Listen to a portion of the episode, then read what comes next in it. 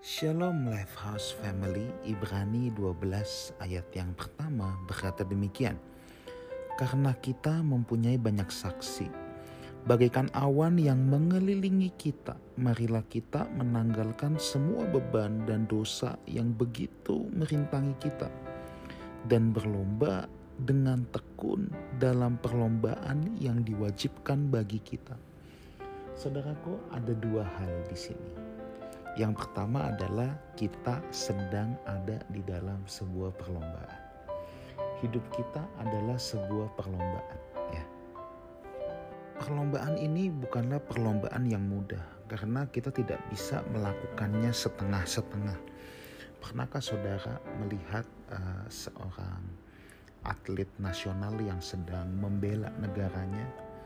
Dia akan bertanding habis-habisan tentunya sebelum terjun ke turnamen dia harus mempersiapkan diri habis-habisan dan ketika hari H terjun di turnamen itu dia itu harus bertanding seperti dalam tanda petik siap mati di lapangan.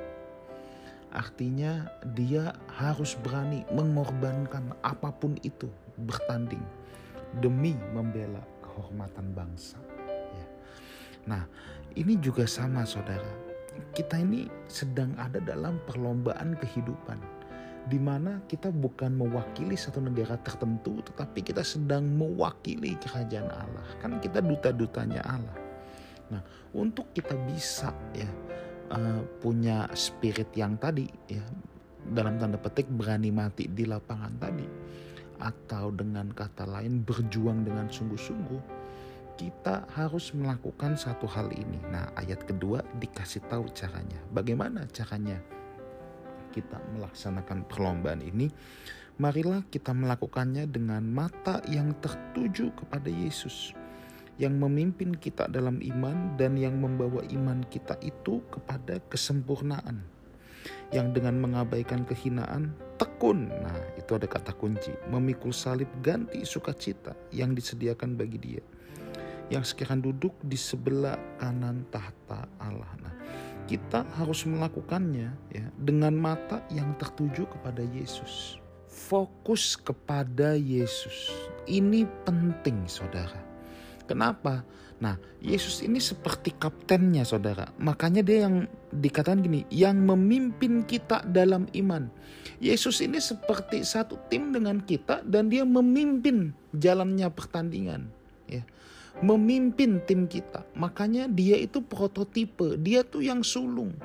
Kita harus menjadi seperti Tuhan Yesus. Maksudnya adalah ya ini, mata kita tertuju pada Yesus supaya kita tahu cara bermain dalam game itu gimana. Sebab kalau kita ya bermain dengan irama kita sendiri, maka satu tim ini bisa kacau saudara. Nah makanya nggak bisa. Kita harus melakukannya dengan mata yang tertuju kepada Yesus. Ya, kita lihat contoh hidupnya. Ini, ini nih kapten timnya, saudara, kapten timnya. Ya, jadi dialah yang memimpin kita, saudara dan saya, Yesus yang memimpin. Dan dalam pertandingan ini kita harus melakukannya dengan tekun, dengan tekun. Ya. Mungkin melelahkan, mungkin ada banyak air mata, tapi ketekunan diperlukan.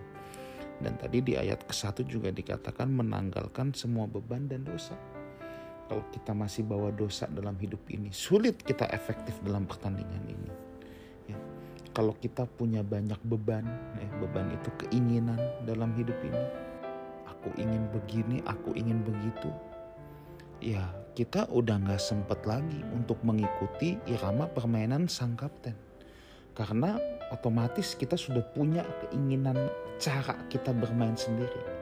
Dan demikian kita tidak akan bisa menyelesaikan pertandingan ini dengan baik.